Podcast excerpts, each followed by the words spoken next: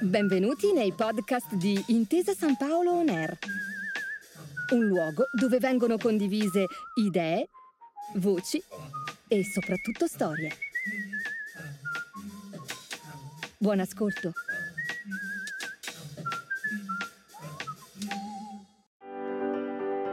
Secondo i dati più recenti forniti dal Ministero competente, oggi le persone con disabilità in Italia sono più di 3 milioni dalla tutela dei loro diritti e dal loro inserimento attivo nella società passa quindi molto del futuro del nostro Paese, a cominciare dalla chance di ripartenza rappresentata dal PNRR.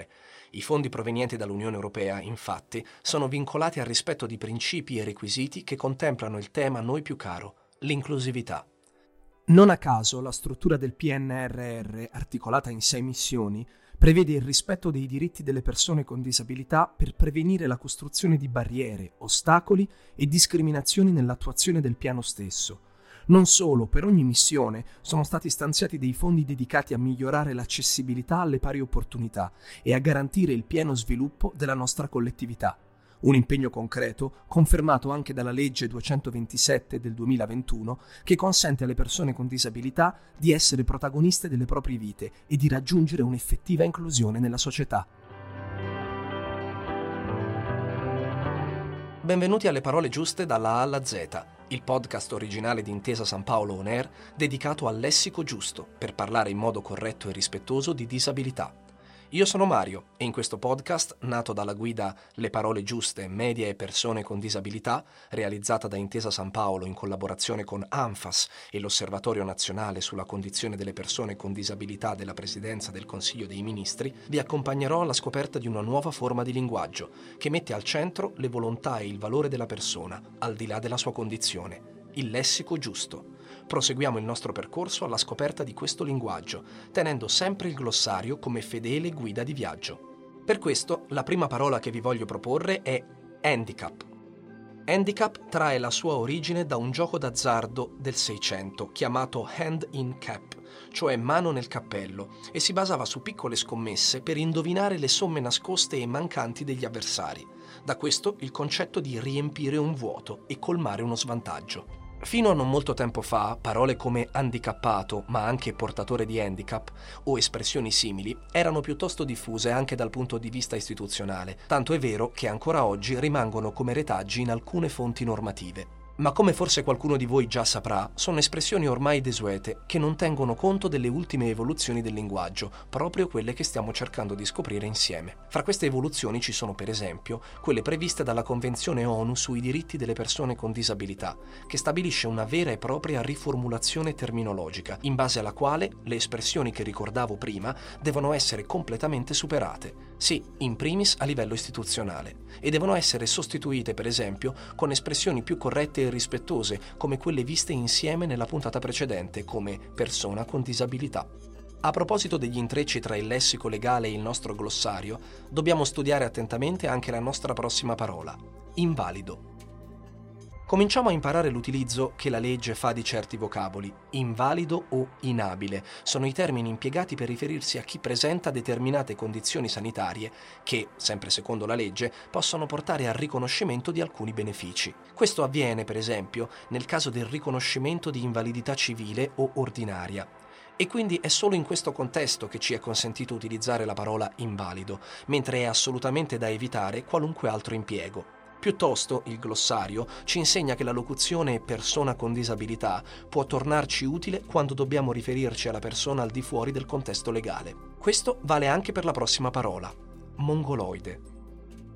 Facendo un breve passo indietro nella linea del tempo che segna l'evoluzione del linguaggio corretto e rispettoso, scopriamo che questa parola, oggi assolutamente offensiva e dispregiativa, secondo il celebre dizionario Oxford, nel XIX secolo indicava le persone con la sindrome di Down, per le caratteristiche fisiche simili a quelle delle popolazioni dell'Asia orientale, note come mongoloidi. Ecco di nuovo una descrizione stigmatizzante per indicare qualcosa che non si conosce. Oggi, nel XXI secolo, sappiamo perfettamente che la sindrome di Down, l'anomalia cromosomica più comune, è una condizione congenita che neanche a dirlo non ha nulla a che vedere con le origini o con le sembianze della persona. Per questo possiamo concludere che questo vocabolo ha ormai fatto il suo tempo e deve essere sostituito con la più moderna e rispettosa espressione persona con sindrome di Down. Quindi passiamo ora alla lettera N, nano. Anche questa parola stigmatizza la persona, a partire da una caratteristica fisica che deriva nuovamente da una condizione genetica. Per questo il termine nano è accettabile solo se usato in ambito strettamente medico. Al di fuori di questo il termine diventa offensivo e dispregiativo e così i suoi derivati, come nanetto, usato in passato, ma oggi considerato da tutti irrispettoso. Ecco, vediamo insieme amici come la strada per il lessico giusto passi anche per il contesto in cui la persona, con le sue specificità e le sue vulnerabilità, si inserisce. Non siamo sempre obbligati ad evitare i termini di questo glossario, ma siamo chiamati a inserirli nel loro contesto per compiere insieme il prossimo passo verso una società davvero più rispettosa per tutti. La prossima parola del nostro glossario è ritardato. Come noto, questa parola, e non serve dirlo, è senz'altro da considerare offensiva e le sue versioni più politicamente corrette come ritardato mentale o minorato, un tempo di uso comune, oggi non fanno eccezione. Quando perciò dobbiamo rivolgerci o riferirci ad una persona con una disabilità, è opportuno sostituire queste espressioni con persona con disabilità intellettiva, che, per fare un breve recap medico, rimanda a un disturbo che insorge nel periodo dello sviluppo e comprende deficit del funzionamento sia intellettivo che adattivo. Un'altra condizione che il glossario ci porta a trattare è quella della nostra prossima parola, sordo. Partiamo subito dicendo che questa, amici, come molte altre già viste insieme nelle tappe precedenti, non è per forza una parola da libro nero, anche se in generale il nostro lessico giusto preferirebbe spingerci verso il sostantivo, cioè sordità, piuttosto che l'aggettivo sordo o sorda. Ad esempio, preferire la locuzione persona con sordità parziale totale a persona sorda o ragazzo con problemi di udito. E questo sempre perché questo nuovo linguaggio privilegia, come ormai sappiamo, la persona e il suo valore. Quello che è importante ricordare quindi è che sordo non è affatto un sinonimo di sordomuto. Quest'ultimo anzi è un termine ormai cancellato da tutta la legislazione italiana con la legge 95 del 2006.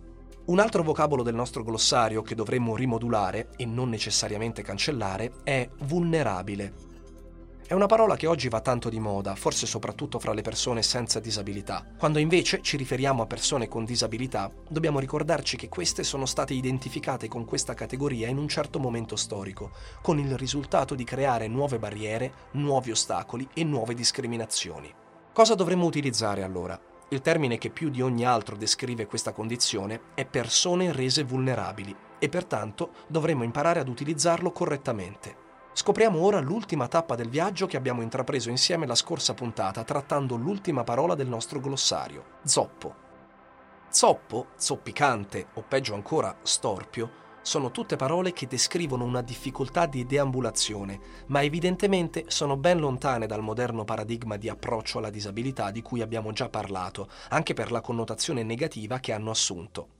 È preferibile quindi usare genericamente persona con disabilità motoria, anche specificando che la condizione riguarda gli arti inferiori, ma evitando sempre, come abbiamo imparato, l'uso di aggettivi come zoppo o zoppicante. Prima di salutarci, mi piacerebbe fare un veloce ripasso delle parole giuste viste insieme in questa puntata. Nel caso di parole come handicappato, invalido, l'espressione più corretta è persona con disabilità. Mongoloide, persona con sindrome di Down. Ritardato, persona con disabilità intellettiva. Sordo, persona con sordità parziale o totale. Vulnerabile, persona resa vulnerabile. Zoppo, persona con disabilità motoria. Notate anche voi un comune denominatore in questo lessico? Le persone. Con questa parola si conclude il nostro glossario, la prima milestone che possiamo mettere nel bagaglio che ci accompagnerà nel nostro viaggio verso il futuro più rispettoso che stiamo disegnando insieme. Le prossime quali saranno? Appuntamento al prossimo episodio su Intesa San Paolo On Air per scoprire insieme le altre evoluzioni del linguaggio corretto e rispettoso. Nel salutarvi vi ricordo che nella descrizione dell'episodio trovate il link per scaricare gratuitamente la guida Le parole giuste, media e persone con disabilità, per approfondire tutti i temi che abbiamo affrontato oggi. Grazie per aver ascoltato i podcast di Intesa San Paolo On Air. Al prossimo episodio.